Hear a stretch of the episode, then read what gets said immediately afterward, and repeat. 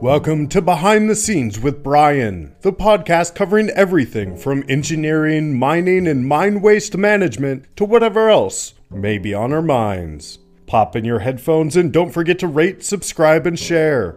And now, here is your host, Brian Ulrich.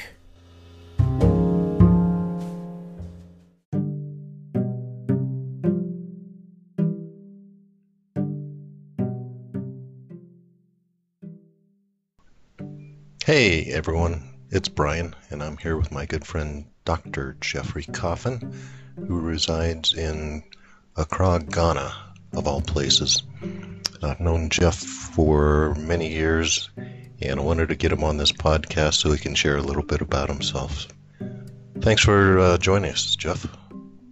Yeah, hey Brian, thanks for thanks for thinking of me uh, from across the pond.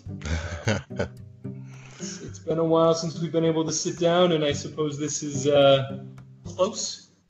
Yeah, so to speak. Yeah, through the, the miracle of, uh, of of the internet. So, so Jeff, I thought maybe you could just share a little bit about your background, your education, anything significant that led you to become a engineer, especially your PhD program, and how how you got there. Sure, sure. Um, kind of feel like I've been an engineer for for my whole life. Uh, my my father is a mechanical engineer. Um, I always loved uh, tinkering, building, uh, woodworking, that kind of stuff growing up. Uh, so when it came time to decide what to do when I grow up, I, I thought I'd give engineering a swing. I uh, went to the University of Colorado in Boulder, uh, go Buffs, and started uh, started there actually as as just a engineering major, uh, open option, because the because the curriculum is so standard the first first two years about um, you don't have to declare a, a specialization, a civil engineering, mechanical, that kind of stuff. And so I just kind of waded through the generalities and kind of landed on civil engineering and actually um, three and a half years as a, as a structural engineer. Ah, I did not know. Did not know that. During the last part of my, that would be uh, seventh semester, I was sitting in a, a structural reliability class. And don't fall over with excitement from the sound of that. Mhm. but I myself, I, I distinctly remember uh, my advisor was actually the, the lecturer, and I sat there and I thought, I, I can't do this for the rest of my life. And I had a, a moment of existential crisis. Mm. Um, the next class after after that, I, I had lunch break and it was melting down. I went to a, uh, uh geotechnical engineering uh, two course, which uh, which was actually the lab component. And while I was there, I was you know we were I think doing uh, axial shear testing on on sands, and uh, you know I was enjoying it and everything. And the the professor of the course actually came up to me and asked if I had any interest in working in in the lab with him next year uh, for for that last semester of, of school, and uh, that was the moment that I realized geotechnical engineering was was the way I wanted to go. Um, it's just wildly interesting for for me at least. Uh, every every day is a school day. Every project is different. Every um, every part of geotechnical engineering is different, and uh, that's that's what really got me excited for it. Um, That's really uh, the professor there is actually who I then adopted, or who adopted me for my master's and my PhD um, at at CU. Uh, it's fantastic, and it's it's funny that it was almost a random question that led you to geotechnical engineering. It really was. Um, was it was a, a moment of of uh, emotional roller coaster in about four four hours. Honestly, Yeah, right, right. I don't want to do this to. I I do want to do this. Yeah, it's a very fortuitous. And why did you stick around and get advanced degrees? Um, part of the fear of the unknown, uh, part of the fact that college is pretty fun, and mostly because the research I was doing I, I found to be really interesting. I, I actually at, at CU was was one of the first batch through. Uh, that was eligible for a five-year master's degree, a concurrent MSBS degree um, in engineering, and so I I kind of wanted to check that out uh, so I could get another year of geotech under my belt because I was such a late uh, addition to the to the party. Ah, And then during my master's degree, we, we started some research on, well, we didn't start, we, we picked up some research that had been done by people uh, far smarter than myself before me. Uh, and, and we're tweaking with some lab testing and some modeling of, of consolidation of soft soils. We got just far enough along in it that I got real interested in, in taking a much harder look. So instead of uh, ending with a master's degree, we expanded the, uh, the scope of my research uh, to develop a, a front end on some finite difference code uh, to look at consolidation of, of mine tailings and, and dredge spoils. And so it, it was just a chasing curiosity kind of thing at the end of the day. yeah, interesting. Yeah, very interesting.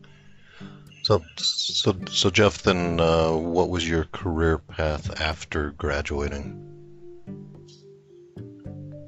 Um, even before I graduated, uh, I was uh, I was an intern with with Knight Piésold in uh, in Denver, Colorado. There, so in the in the summers during my PhD, I would I would come down and and uh, stop by the office before I got shipped out to the field to do some drilling or do some some kind of uh, geotech investigation type work and, and evaluation type work.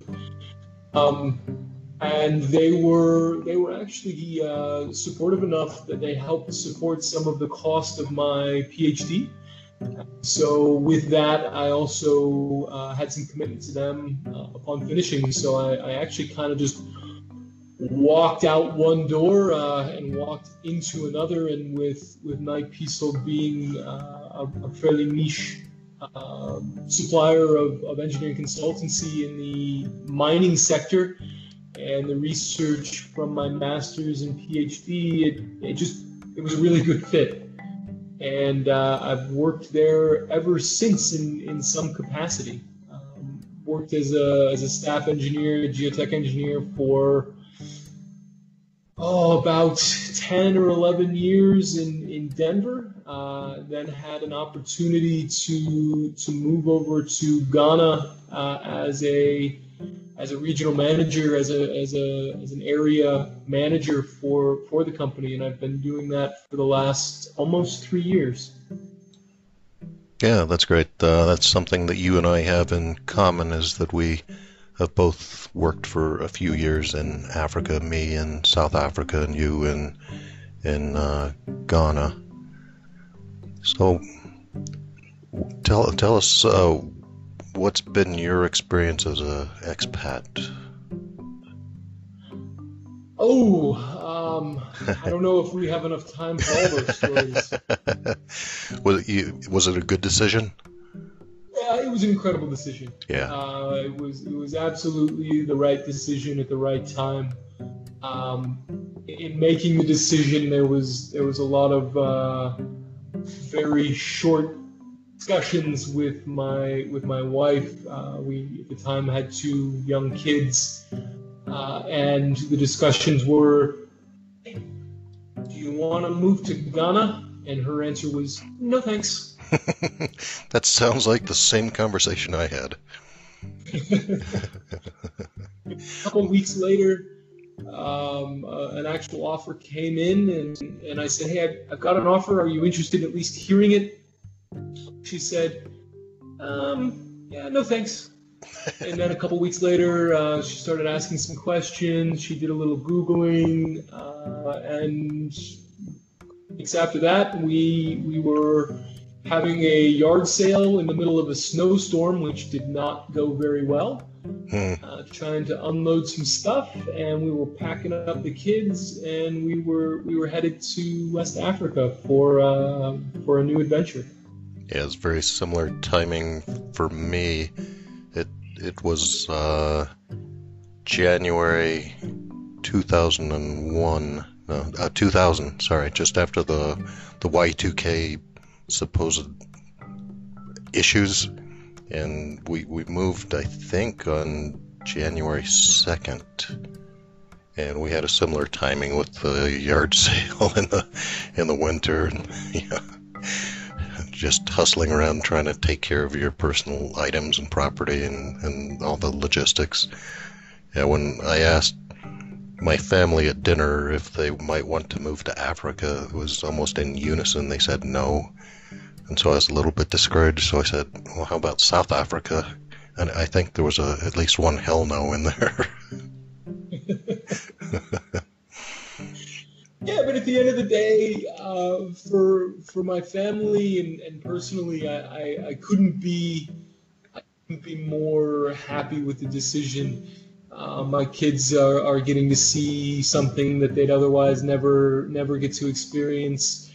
Uh, my wife is uh, she's a, a, physician's assistant in hematology and oncology uh, in the U.S. And when we moved, she she basically couldn't get a visa to work, so she had to be able to, to stay at home with the kids and uh, be able to kind of have a, a bit more enjoyments with with them. Um, we've been able to go some pretty incredible places and see some pretty incredible things here in in West Africa and in East Africa. Uh, professionally, um, it, it, hasn't been that different other than just the, the way and the speed at which things work uh, in, in, different parts of the world was, was of a uh, adjustment. Um, here they, they have uh, what they call GMT when they talk about the time. Hmm. Here it means Ghana man time. Huh. Okay. And everything just kind of works a little bit slower here. Ah. Uh, if you're on time for a meeting, you're probably about 30 minutes early. I, I think we had a similar thing in South Africa. Yeah. And so it just it takes a, a bit of adjusting how uh, adjusting expectations, but also continuing to, to push for that improvement so that uh, one day uh, maybe being on time for meeting is only 15 minutes early. yeah, there, there's a uh, expression in South Africa. just now means some sometime, and now now means pretty much at this very moment. So I was at a meeting and we are exchanging business cards, and one of the um, attendees didn't have his card, so he told me he would give it to me just now, and I'm I'm still waiting for it. One day you'll get the now now. yeah. So so tell me about your company, Jeff. Um, Mike Piésold in general, or the, the local office here? Oh, I suppose uh, the local office there would be interesting to hear. Yeah, so I, I mean, I guess it's it's a bit one and the same. Only the the various um, regional offices sometimes have a bit more specialization. Here in, in Ghana, we're uh, geo-environmental consultancy. Uh, we we do work mostly in the mining sector, but we, we have a bit of work in the public sector for um, road support and uh, infrastructure support for foundations, for um, pipeline uh, alignments, things of that nature, in, in some small components in oil and gas. Um, we also, like I said, geo-environmental, so we do have that environmental component, uh, doing ESIAs for, for both mining clients as well as uh, public and private sector clients in in uh, several different arenas, um, including oil and gas, uh, energy generation, um, uh, hydropower, electric, uh, hydroelectric, as well as wind power, as well as uh, just a few roads and a few factory buildings we've, we've helped support ESIA work on. So it's it's a, a pretty broad uh, experience base, but uh, our, our, focus is certainly uh, within the, the bread and butter of mining. Um, office here is about 50, I think we're 52 people right now. So a, a good mix of, of great engineers um, and some some superb technicians who help run our uh, geotechnical laboratory in the uh, on the ground floor here, and um, also um, admin that kind of stuff. Uh, but yeah, we, we, we run a pretty nice little little shop here uh, in West Africa. Yeah, that's great. So you're the regional manager for Ghana or for West Africa? For West Africa, yeah. Okay. okay. So we we we kind of handle all the requests that come in for West Africa and and work with some of our other our other offices to to help support some projects they might have in the region. Uh, but we work in Ghana, Sierra Leone, Burkina Faso, uh, Guinea-Bissau, Cote d'Ivoire. Um, just trying to think of where we've we've had people in the last three or four months. Guinea. Um, okay. That's that's probably about it. Niger. Oh, okay, okay. And which which office do you tend to work the most closely with? Is it South? Is it Johannesburg or? We actually are a bit of the um, the oddballs in that um, I, I, think at this point I've had a bit of work with of our international partners.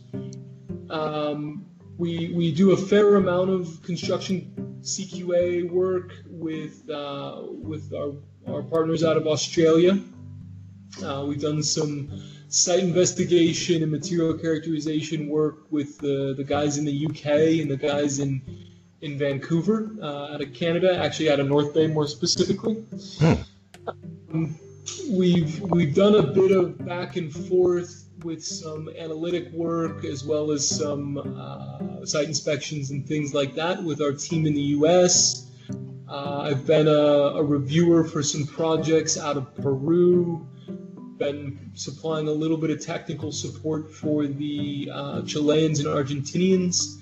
And then certainly we, we work fairly uh, closely on, on all sorts of stuff with, uh, with the South Africans um, and, and, I say South Africans being the, the region, not the country, mm. uh, because we actually work quite a bit with uh, the, the team in Namibia.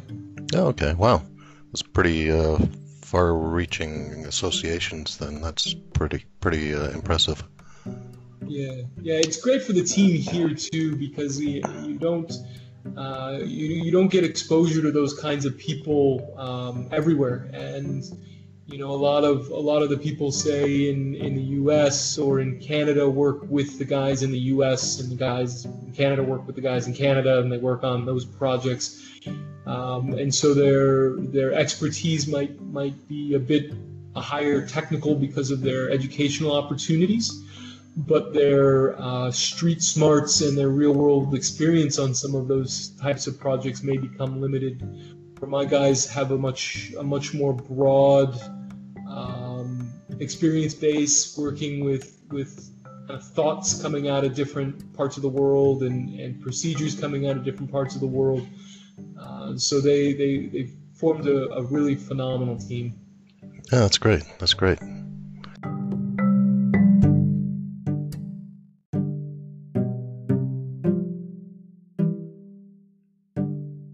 People here are are phenomenal. Um, unless they're behind the wheel of a car, and then traffic is just atrocious. Mm. Um, the, the people here, if, if it was raining, they'd give you their umbrella. If you needed clothes, they'd give you the shirt off their back. Um, Yeah. Even even walking around the office, there isn't a single person here who, if they're sitting down to their lunch and I walk by and say, "Ah, that smells good," the, the saying here is, "You're invited." and Uh, that's really how they how they live and, and how they interact with with everybody. No matter what they're doing you're invited. And they do have some fantastic foods there. oh yeah. Um, as long as you like a little bit of spice in your life Right. uh, it's it's phenomenal food. Yeah a lot of a lot of soups a lot of stews a lot of rice and beans and fish but yeah the food here is certainly is certainly very good Yeah, that's yeah, it's fantastic. So Jeff, you know, we're we're kind of coming to an end here, but maybe you could tell us the, the name some of the people who've influenced you in your career. Ooh, again, uh, that list is, is quite long. Um, I, I would certainly have to say uh, Dr. Dobroslav Znidarcic at the University of Colorado. He was he was my first, um, you know, uh, geotech advisor and mentor, and and we've known each other for 15, 16 years now, and um, probably don't keep up as much now that he's retired and, and doing things for fun, but um, certainly he's up there on the list. Yeah, and he's an all-around good guy too. I've known him since the 1980s, believe it or not. Yeah, yeah. I mean, he. I agree. He's he's one of he's one of the truly good people on earth. uh, Yeah. and, and um, he's he's done a lot for our uh, for our geotechnical world as well. So it's it's hard to not look up to a guy like that. Certainly.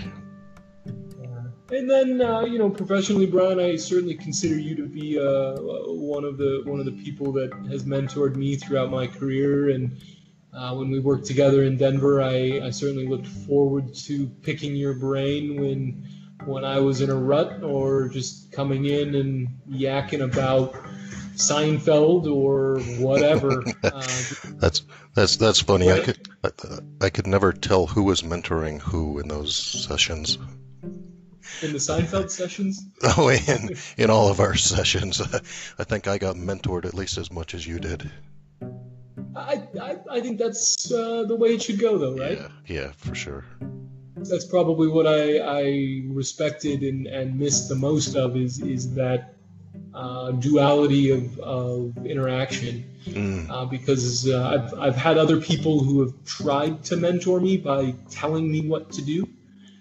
Um, and I don't think that that was very successful No. where uh, as a mentor you engaged and you questioned but you also gave insight and gave thoughts and, and feelings and um, it was it was really nice Oh, thanks, Jeff. No, I always uh, I always benefited from those as well.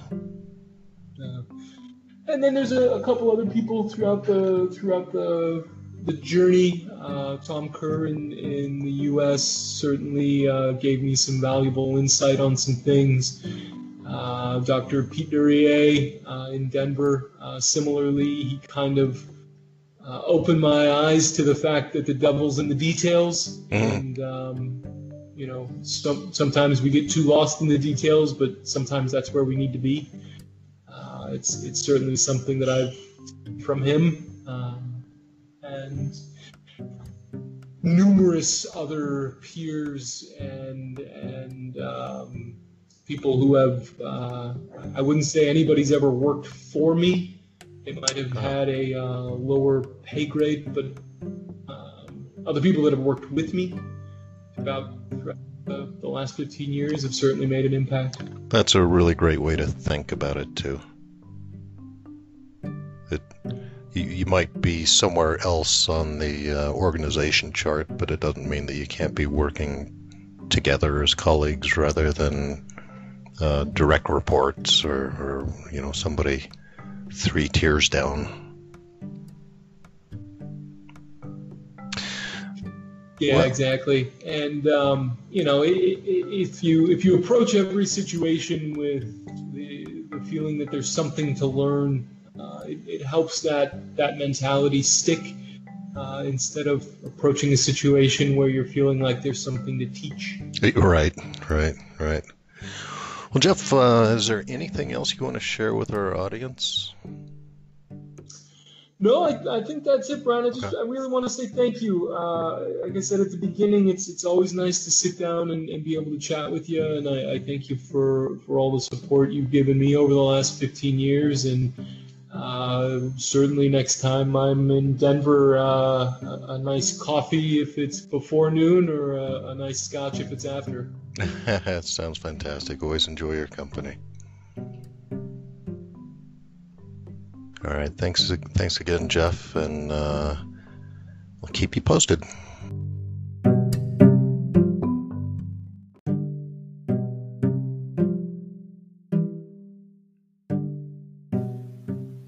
Well, that's it. I'm Brian, and this is Behind the Scenes with Brian. Until next time, keep on rocking.